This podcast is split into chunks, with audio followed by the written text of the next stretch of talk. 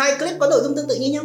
Ngọc Trinh thì gẫn mông lên lái xe, còn Quốc Cơ, Quốc Nghiệp thì chổng đầu lên lái xe, được không nào? Cùng đưa lên mạng xã hội như nhau thì clip của Quốc Cơ, Quốc Nghiệp gây tác động tích cực hay tiêu cực cho cộng đồng?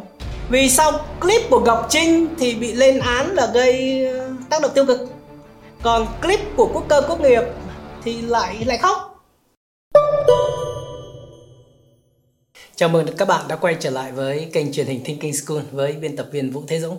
Hôm nay chúng ta sẽ cùng thảo luận một cái chủ đề cũng đang rất là hot trên mạng xã hội. Đó là tình huống cơ sở pháp lý về việc truy tố và bắt giam nữ hoàng nội y Ngọc Trinh. Tóm tắt câu chuyện là vào ngày 19 tháng 10 năm 2023, tức là cách đây 4 ngày đó, nữ hoàng nội y Ngọc Trinh bị khởi tố và bắt tạm giam về tội gây rối trật tự công cộng theo điều 318 của Bộ luật hình sự năm 2015. Hành vi của Ngọc Trinh đó là biểu diễn các cái tư thế lái xe mô tô một cách nguy hiểm, cô nằm ở những cái tư thế rất là gợi cảm trên đường phố Sài Gòn ở cái khu vực khu công nghệ cao và đường Trần Bạch Đằng ở thành phố Thủ Đức. Tất nhiên là hai cái đoạn đường này trong cái clip ta thấy là không có người qua lại, nhưng mà nó vẫn là các cái chốn công cộng. Ngọc Trinh thì lúc cô tập lái và ở những cái tư thế đó thì có thầy hướng dẫn lái xe đi cùng, có đội mũ bảo hiểm khi lái xe, và cô thì không có bằng lái xe mô tô. Và trong những cái lần lái xe như thế thì Ngọc Trinh đều quay lại clip và đăng tải công khai trên các mạng xã hội của cô, vốn rất là nhiều người theo dõi. Và trước khi bị bắt thì công an thành phố Hồ Chí Minh cũng đã xử phạt Ngọc Trinh hình như là 8,5 triệu cho các cái hành vi trên theo luật giao thông đường bộ. Và cái tình tiết gần đây, cách đây một ngày đó, thì cũng rất là lý thú là khi mà Trinh bị bắt giam á, thì trên mạng xã hội lan tràn một cái clip cho thấy hai anh em nghệ sĩ Quốc Cơ, Quốc Nghiệp, một người lái xe và đội đầu người kia lên, đội người còn lại lên đầu. Cái động tác mà hai anh em Quốc Cơ, Quốc Nghiệp rất là nổi tiếng. Và xe, hình ảnh trên clip cũng cho thấy là xe đang được chạy trên đường phố. Và thì dư luận đặt câu hỏi là hai cái clip này nó có giống nhau về mặt bản chất không? Và nếu truy tố Ngọc Trinh thì liệu Cơ và Nghiệp có bị truy tố hay không? Thì đấy là tóm tắt cái bối cảnh và tình huống chúng ta. Tôi thì cũng phải tuyên bố thế này, tôi như mọi lần là một nhà quan sát xã hội. Tôi không quen Trinh, cũng chẳng quen Nghiệp và Cơ. Và tôi bình luận chuyện này để chúng ta trong vai trò của các công dân thì chúng ta sẽ hiểu hơn về đời sống xã hội, hiểu hơn về các cơ sở pháp lý liên quan đến đời sống của chúng ta để hành xử được đúng pháp luật. Đây, hình ảnh của Ngọc Trinh. Còn đây là hình ảnh của Quốc Cơ, Quốc Nghiệp. Đây là những tài liệu tham khảo để làm cái clip này thì tôi tham khảo khá nhiều các tài liệu, trong đó thì có các bộ luật hình sự năm 2015 được điều chỉnh năm 2017, bộ luật tố tụng hình sự năm 2015 điều chỉnh 2017, luật giao thông đường bộ, luật an ninh mạng, luật quảng cáo, các nghị định 144, 153 và của Chính phủ và quyết định 874 của Bộ Thông tin và Truyền thông về Bộ Quy tắc ứng xử trên mạng xã hội. Và các cái thông tin tham khảo về cái tình huống này từ các báo như báo Tuổi Trẻ, báo Thanh Niên, Công an Nhân dân. Bây giờ thì chúng ta sẽ đặt một vài câu hỏi để có hiểu biết thêm về pháp luật. Hành vi của Trinh đó ở mức độ xử phạt hành chính hay nghiêm trọng đến cái mức độ là xử lý hình sự? Yếu tố nào trong câu chuyện này của Ngọc Trinh khiến cho cô bị khởi tố và bị tạm giam ở mức độ hình sự? Và kế tiếp là cơ sở pháp lý của việc khởi tố và tạm giam này là gì? Rất là nhiều anh, nhiều ông, nhiều người thì thương hoa tiếc ngọc, thì nói rằng là nhìn cô bé này nó tội quá, tại sao đến mức độ là phải truy tố hình sự. Tất nhiên đấy là cảm tính của chúng ta, cũng có người ghét, thì nói rằng đáng đời cái tội làm những chuyện gọi là phô trương, làm những cái chuyện không nguy hiểm không ra gì để đưa lên mạng. Thì ở đây yêu ghét với một người nổi tiếng thì sẽ gặp rất là nhiều cái cảnh như vậy. Chúng ta vượt lên trên cái trạng thái của cảm xúc để đi đến trạng thái của lý tính để tìm hiểu câu hỏi, những cái câu hỏi cơ sở pháp lý của việc khởi tố và tạm giam này là gì để hiểu biết thêm.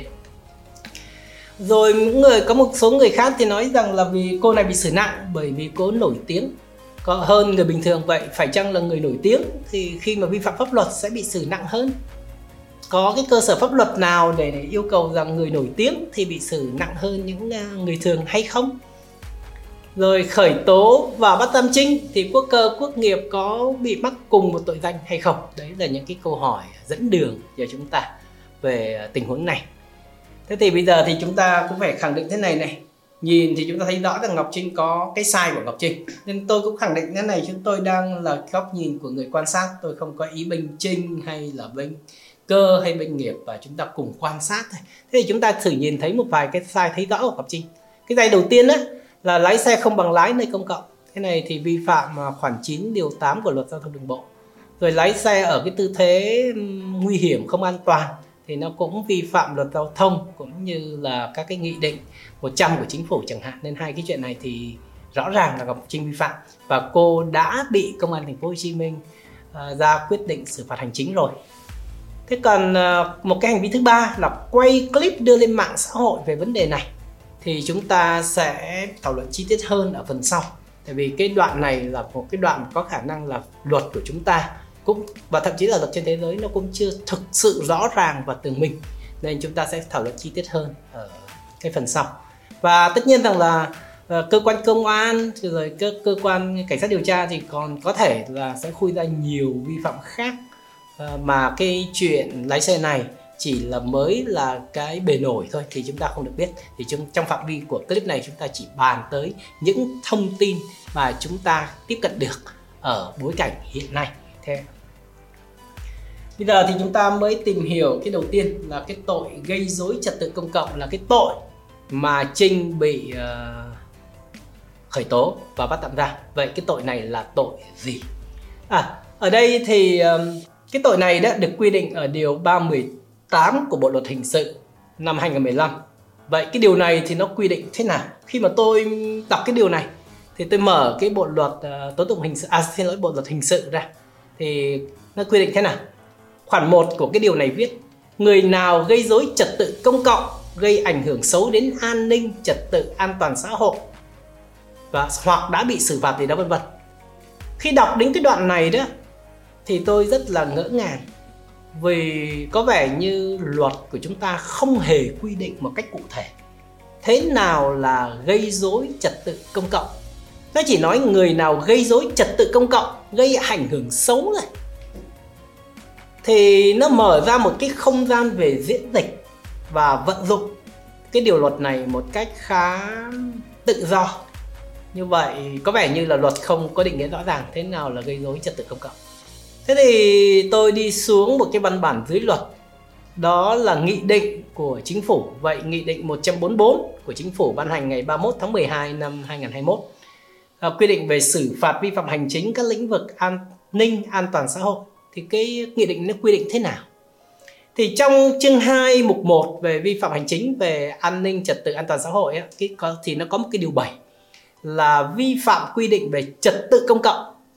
Thì khi chúng ta đọc hết cái điều 7 này và đọc hết cái nghị định 144 của chính phủ thì phải nói thế này: không có một quy định nào quy định về hành vi tương tự như của Ngọc Trinh. Tương tự ở đây là gì? Lái xe không bằng lái tư thế nguy hiểm không an toàn và quay clip đưa lên mạng xã hội.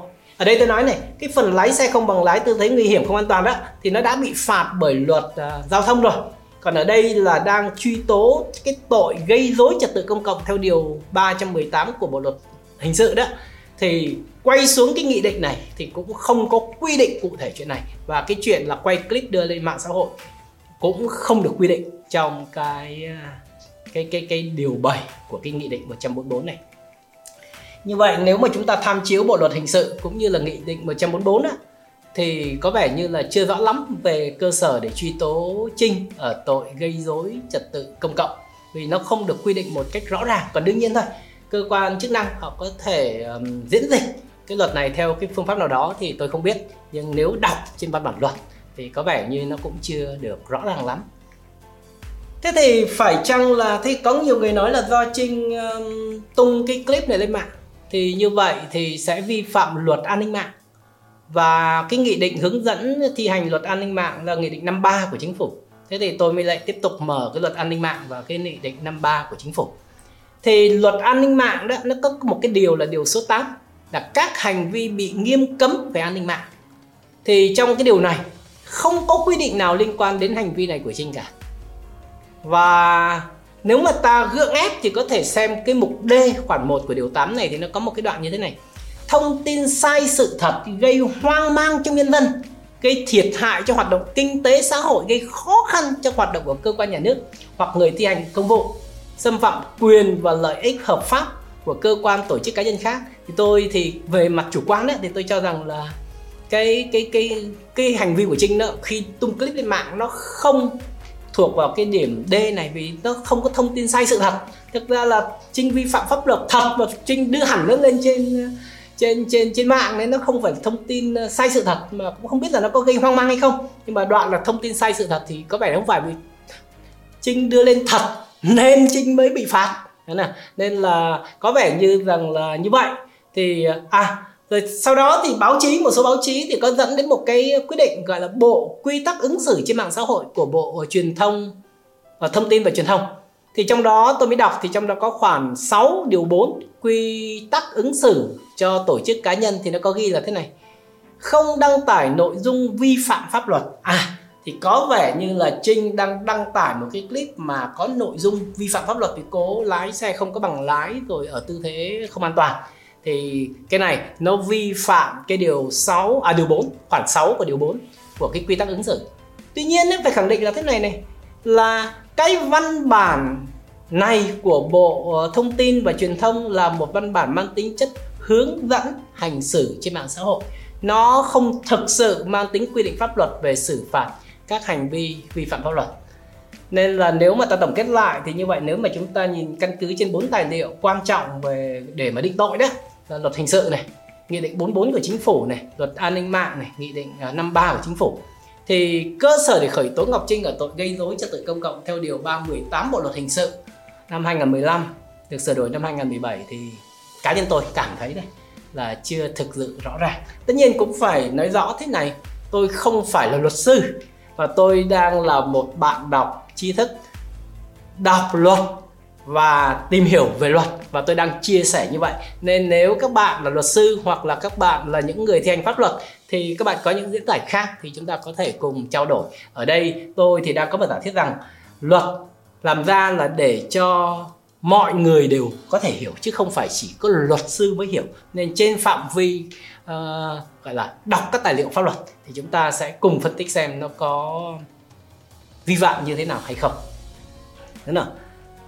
Và theo tôi để mà chặt chẽ đó thì muốn xử lý trường hợp này, những cái trường hợp này nên xử lý thôi. Nhưng mà muốn xử lý những trường hợp này thì đây là các cái án lệ để các cơ quan pháp luật của chúng ta cần kiện toàn các cái quy định của pháp luật liên quan đến vấn đề này.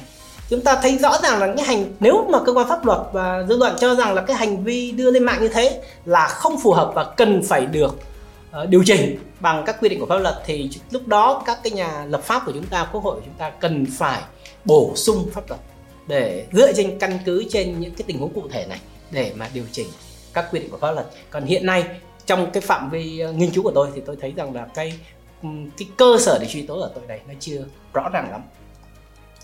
Bây giờ nó mới đi đến một cái chỗ mà cũng nhiều người cũng gọi là thương hoa tiếc ngọc, là ai tội gì thì sẽ bị tạm giam. Tại vì cô thì rõ ràng là cô đăng một cái clip nó nguy hiểm lên trên mạng xã hội rồi câu like câu view, nhưng mà bị tạm giam 3 tháng thì có cần thiết không? Rất là nhiều người đặt câu hỏi là có cần thiết không? Tại sao? Tất nhiên đấy là những câu hỏi cảm tính, đó là câu hỏi cảm tính, đúng không? Thì chúng ta sẽ thử nhìn ở trên góc nhìn của pháp luật xem như thế nào. Thì để áp dụng được quy định về tạm giam cần tìm hiểu về phân loại tội phạm, quy định ở điều 9 của Bộ luật hình sự. Thì vì Ngọc Trinh bị khởi tố theo điều 318 của Bộ luật hình sự mà tội này thì có thể ở hai mức. Một là mức ít nghiêm trọng, tức là tội ít nghiêm trọng và bị phạt tù dưới 3 năm. Còn tội nghiêm trọng là bị phạt tù từ 3 đến 7 năm. Còn tội, chúng ta có 4 mức tội là tội ít nghiêm trọng, rất nghiêm trọng và đặc biệt nghiêm trọng. Thì trong trường hợp này với cái tội là ở cái điều luật 318 đó, thì Trinh có khả năng sẽ bị truy tố ở hai mức là mức ít nghiêm trọng và mức nghiêm trọng, phạt tù từ 3 đến 7 năm. Nhưng mà theo thông tin trên báo chí đó thì Ngọc Trinh bị công an thành phố Hồ Chí Minh tạm giam 3 tháng. Mà nếu mà thời hạn tạm giam 3 tháng thì theo điều 173 của Bộ luật tố tụng hình sự đó thì có khả năng Trinh đang bị truy tố ở mức tội nghiêm trọng với mức phạt từ 2 đến 7 năm tù theo quy định. Tại vì nếu mà ở mức độ ít nghiêm trọng thì công an chỉ tạm giam 2 tháng này, nhưng mà tạm giam đến 3 tháng tức là khả năng cao Trinh đang bị truy tố ở cái mức ở tội mức độ nghiêm trọng. Đây chúng ta quay lại xem cái điều luật tội gây rối trật tự công cộng. Ở cái khoản 2 đó, phạm tội thuộc một trong những trường hợp sau đây thì bị phạt tù từ 2 đến 7 năm. Có tổ chức dùng vũ khí, hung khí hoặc có hành vi phá phách, gây cản trở giao thông nghiêm trọng hoặc gây đình trệ hoạt động công cộng, xúi dục người khác gây rối, hành hung người, can thiệp bảo vệ trật tự công cộng, tái phạm nguy hiểm. Thì không biết là Trinh đang phạm vào một trong những cái khoản nào của cái khoản 2 này. Có lẽ là có tổ chức vì cô có thầy, cô có người quay phim vân vân, thì nên là cô có khả năng sẽ bị phạt tù từ 2 đến 7 năm tù. Và vậy thì bây giờ mới lại tiếp tục là đấy là cái căn cứ, nhưng mà bây giờ mới lại tiếp tục rằng là liệu vậy thì có cần phải tạm giam không, và trong trường hợp là ngay cả trong cái trường hợp là tội nghiêm trọng thì có phải trường hợp nào cũng bị tạm giam hay không. Thế thì điều 119 của Bộ luật tố tụng hình sự đó, quy định về các cái trường hợp bị tạm giam. Thì trong đó đó, cái trường hợp mà tội ít nghiêm trọng hoặc là nghiêm trọng như cái trường hợp của Trinh đó, thì để mà tạm giam thì nó phải vi phạm một trong những cái điều sau đây. Thứ nhất là đã áp dụng biện pháp ngăn chặn khác nhưng mà cô này vi phạm. Thứ hai, không có nơi cư trú rõ ràng hoặc không xác định được lý lịch của bị can. Ba là bỏ trốn và bị bắt theo quyết định truy nã có dấu hiệu hoặc là có dấu hiệu bỏ trốn. Bốn là tiếp tục phạm tội hoặc có dấu hiệu tiếp tục phạm tội. Và năm là có hành vi mua chuộc, cưỡng ép, xúi dục người khác khai báo gian dối, cung cấp tài liệu sai sự thật gì đó vân vân. Thì nếu nhìn vào 5 cái yếu tố này, tất nhiên nhìn về trên phương diện mắt thường thôi, là cái người quan sát thì ta cảm giác là hình như là Trinh không có vi phạm những cái 5 cái yếu tố này. Nhưng mà ta cũng ở chỗ này thì ta phải khẳng định rằng chúng ta không có đầy đủ thông tin. Nên là cơ quan công an khi người ta ra quyết định truy tố rồi lại có viện kiểm soát phê chuẩn thì có nghĩa là có khả năng cao là Trinh đã vi phạm một trong những cái dấu hiệu này nên mới bị tạm giam 3 tháng. Như vậy nhận định là Ngọc Trinh có thể bị truy tố ở mức 2 đến 7 năm tù theo điều 318 của Bộ luật hình sự. Thứ hai là tạm giam thì không biết là chúng ta chưa biết là Trinh có dấu hiệu nào trong các cái dấu hiệu nêu trên để có thể bị tạm giam tới 3 tháng. Tôi đoán đấy, thì là mục D, vì các mục A, B, C, D thì có vẻ như là không phù hợp lắm rồi. Có vẻ vậy, vì ta với cái lượng thông tin chúng ta đang có thì chúng ta đoán thôi. Nhận xét căn cứ chuyện bây giờ thì quay lại là ta vừa nói đến hai chuyện, một là cái tội gọi là gây rối trật tự công cộng và thứ hai là các quy định về tạm giam. Bây giờ ta sẽ nhận xét thì căn cứ truy tố hình sự Ngọc Trinh có lẽ nằm ở cái phần đăng clip có nội dung vi phạm pháp luật lên mạng xã hội. Tại vì cái chuyện lái xe không có bằng lái với lại cái hành vi nó không an toàn thì có lẽ là đã bị phạt hành chính rồi. Nên là cái đoạn gây rối trật tự công cộng thì chắc là nó phải nằm ở cái đoạn cái hành vi là đăng clip có nội dung vi phạm pháp luật lên mạng xã hội. Thì tôi nghĩ đấy là cái mấu chốt chính mà khiến cho cơ quan công an đó đang truy tố. Mặc dù là ở cái phần trước thì tôi có nói rằng là nếu ta căn cứ vào luật an ninh mạng cũng như là nghị định của chính phủ thì câu từ cụ thể không thấy có quy định về cái chuyện này. Và một số báo chí và dư luận cho rằng clip này gây dư luận không tốt, tiêu cực nên cần được xử lý. Đây là những nhận định cũng mang tính cảm tính. Được rồi, nhưng mà chúng ta cũng có thể gọi là đoán rằng cái phần mà bị truy tố hình sự là vì cái lỗi này, còn cái lỗi kia thì nó đã xử lý hình sự rồi. Thế bây giờ thì chúng ta sẽ mở rộng cái câu chuyện, vì Cơ và Nghiệp lại tham gia vào câu chuyện này, nên ta sẽ có mục Trinh, Cơ và Nghiệp. Clip chạy xe rồi đội người anh hay người em đã lên đầu của các câu kinh nghiệm giống hay khác trường hợp của Ngọc Trinh. Một số người thì bảo hoàn toàn khác, một số người thì bảo rất là giống. Thế chúng ta cùng phân tích thử. Bây giờ các điểm khác nhau đã. Thứ nhất là cái clip này thì được hai nghệ sĩ chuyên nghiệp thực hiện.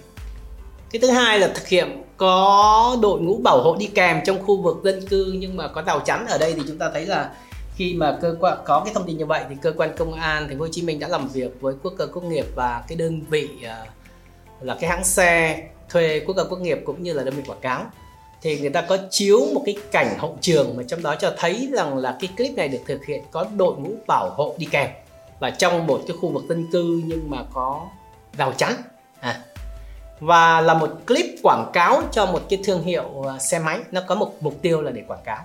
Và trên cái clip quảng cáo đó thì có một dòng chữ nhắc nhở cho người xem là cái clip này là do các nghệ sĩ chuyên nghiệp thực hiện trong bối cảnh có kiểm soát và người xem thì không nên bắt chước. Đấy là những cái điểm khác so với cái điểm của clip của Ngọc Trinh.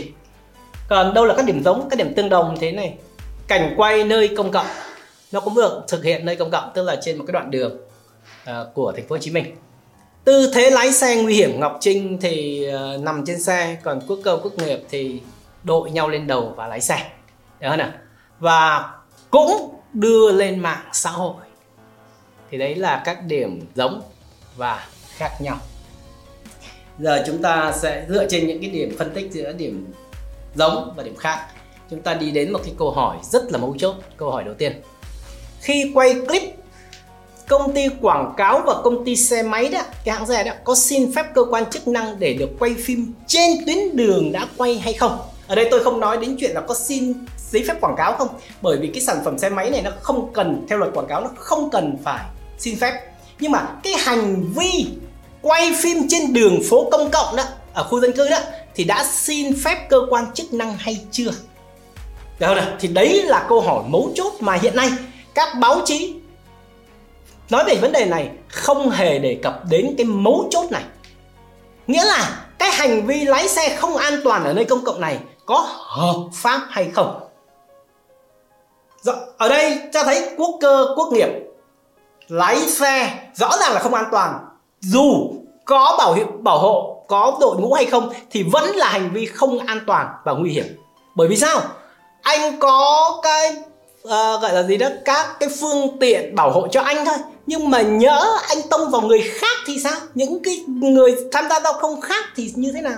Hai, câu hỏi này là cái rào chắn, có rào chắn thì rào chắn đó có thể do anh tự vào chứ không phải là cơ quan chức năng cho phép anh vào. Tôi nói lấy một cái ví dụ đơn giản như thế này để chúng ta hiểu. Bây giờ trước cửa nhà tôi thì có một cái nắp cống, mà nắp cống là trên đường, thì tôi mới khơi cái nắp cống đó lên, rồi tôi đào ở xuống dưới đường cho phục vụ cho mục đích của tôi, được không ạ? Rồi sau đó thì tôi lấy rào tôi quay nó lại ở trên đường, đúng không ạ? Thì cái hành vi đó của tôi đó phải xin phép chính quyền địa phương, đúng không ạ? Có rào cũng và rồi có bảo hộ cái gì thì cũng không thể nào biện minh cho cái hành vi là có tuân thủ, có hợp pháp hay không, đúng không nào? Nên là ở đây phải quay lại là gì? Dù có bảo hộ hay nghệ sĩ chuyên nghiệp thì cũng phải biểu diễn đúng nơi, đúng chỗ, đúng quy định của pháp luật. Nên cái chuyện có bảo hộ không thể nào biện minh cho cái hành vi là có tuân thủ quy định của pháp luật hay không. Chuyện gì, bởi vì chuyện gì xảy ra nếu Ngọc Trinh cũng nói không, tôi có đội ngũ bảo hộ của tôi chứ, tôi có thầy của tôi có người bảo hộ của tôi. Đó là, nên ở đây vấn đề không phải là có bảo hộ, mà là vấn đề là gì?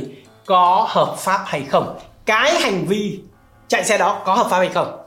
Nếu nó không xin phép thì nó cũng không hợp pháp, dù có ai đi bảo hộ thì nó cũng không hợp pháp, đúng không? Và nó cũng sẽ bị phạt. Nên câu hỏi quan trọng không phải là có bảo hộ, mà câu hỏi quan trọng là có hợp pháp hay không. Nên bây giờ mình đến câu hỏi mấu chốt số 2.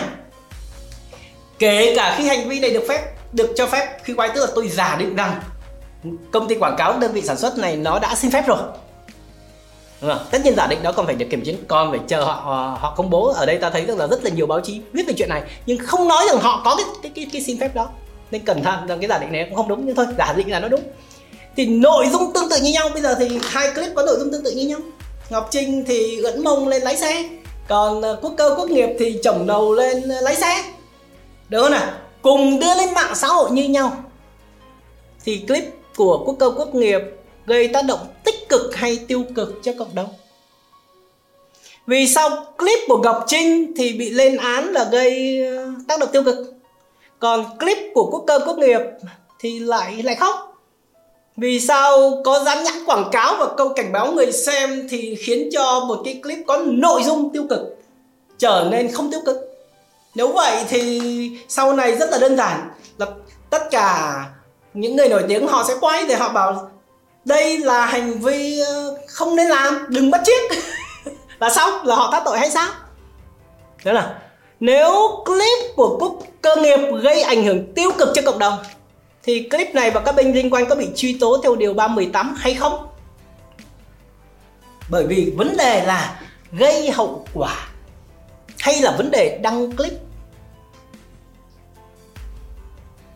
Ở đây chúng ta thấy này, dù cái clip đó nó hợp pháp, đấy giả định nha, dù cái clip của Cơ, Nghiệp là hợp pháp nhưng mà nó đăng lên nó gây hậu quả nghiêm trọng. Xử phạt chính là xử phạt ở cái đoạn gây hậu quả nghiêm trọng, tức là ảnh hưởng xấu đến cộng đồng, hay xử phạt chính vì hành vi đưa lên một cái clip không đúng pháp luật, hay cả hai. Nên nếu xử phạt nặng vì cái hậu quả nghiêm trọng thì cái câu chuyện có hợp pháp ở tầng trước hay không không phải là một yếu tố quá quan trọng, mà cái hậu quả mới là câu chuyện quan trọng. Nên ở đây chúng ta thấy rằng, tất nhiên ở đây chúng ta đặt câu hỏi vui để chúng ta tư duy về mặt pháp luật là chúng ta đang xử phạt vì một cái gì. Tất nhiên nó còn cái điểm mấu chốt hơn nữa là làm sao đo được cái tác động này. Đó là một câu hỏi rất lớn về mặt phương pháp cho các nhà lập pháp, các nhà hành pháp, các cơ quan tư pháp. Đó là, và chúng ta thấy là đây là, nên ở đây chúng ta thấy cũng không đơn giản nói rằng hai clip này thì nó hoàn toàn khác nhau. Kết luận, tình huống cho chúng ta các bài học rất là đa chiều về mặt pháp lý để chúng ta đó, cá nhân tôi cũng cẩn trọng hơn trong ứng xử hàng ngày. Tôi đã ví dụ này, cái trường hợp Ngọc Trinh bây giờ có bạn hỏi tôi thế này này, bạn có con bạn thì bây giờ 16 tuổi nó học lái xe máy thì bạn cũng dẫn nó ra xa la một cái đường vắng vắng để bạn dạy cho con bạn lái xe, rồi hai mẹ con thậm chí cũng quay clip rồi đưa lên mạng xã hội nhưng mà ít người xem thôi. Thế thì nó có giống như cái trường hợp của Ngọc Trinh không? Nó có vi phạm pháp luật không? Đó là chúng ta thấy rằng là các cái mức độ nó chỉ khác là gì. Clip của Ngọc Trinh thì trông thì có vẻ nguy hiểm hơn, nhưng mà thực ra là bà mẹ dạy đứa con lái xe thì nó cũng nguy hiểm chứ không phải không. Đúng rồi. Rồi thì cũng đăng clip, chỉ có điều là nó không có viral nhiều thôi. Vậy bà mẹ đó có bị truy tố? Tôi nghĩ rằng cái bối cảnh đó rất là nhiều gia đình có, kể cả lái xe ô tô. Nên chúng ta nghiên cứu tình huống này để chúng ta rút cho chúng ta bài học. Và cẩn thận, chúng ta đang vi phạm pháp luật một cách nghiêm trọng và có thể bị truy tố. Nên là lúc đấy thì cẩn thận, không có dạy con lái xe máy, xe đạp, xe gì hết, mà phải vào trường lớp học hẳn hoi. Đúng rồi. Rồi trả lời những cái câu hỏi trong clip sẽ giúp cho chúng ta, người dân, các cơ quan pháp luật có cái nhìn sâu hơn về pháp luật, về môi trường pháp lý của chúng ta sẽ ngày càng được cải thiện, xứng đáng với sự tin yêu và kỳ vọng của dân chúng về một xã hội pháp quyền. Vì nếu mà chúng ta diễn dịch luật một cách nó thoải mái thì trường hợp này thì ta diễn dịch thế này, trường hợp kia ta diễn dịch thế kia, thì người dân sẽ rất khó để có thể tuân thủ pháp luật một cách chặt chẽ. Nên là một cái xã hội pháp quyền nó cũng thách thức, nó đòi hỏi tất cả các bên phải tôn trọng và phải định nghĩa luật, diễn giải luật, triển khai luật một cách nó ở đây tôi không hề có ý nói rằng trong trường hợp này thì các cơ quan chức năng đang làm sai luật. Tôi chỉ nói rằng là khi chúng tôi nghiên cứu thì chúng tôi thấy rằng là cái không gian để quy gọi là gì để kết tội trong trường hợp này khá là có nhiều cái thảo luận. Và tất nhiên là một người dân thì chúng ta vẫn tin tưởng vào đánh giá và các cái bằng chứng của các cơ quan chức năng, và chúng ta chờ xem các diễn biến sắp tới của cái tình huống lý thú này. Và như thường lệ thì tôi là một người quan sát thôi. Chúng ta cùng xem tình huống để cùng học hỏi hơn, để rút cho nhau những bài học có giá trị. Cảm ơn các bạn đã theo dõi.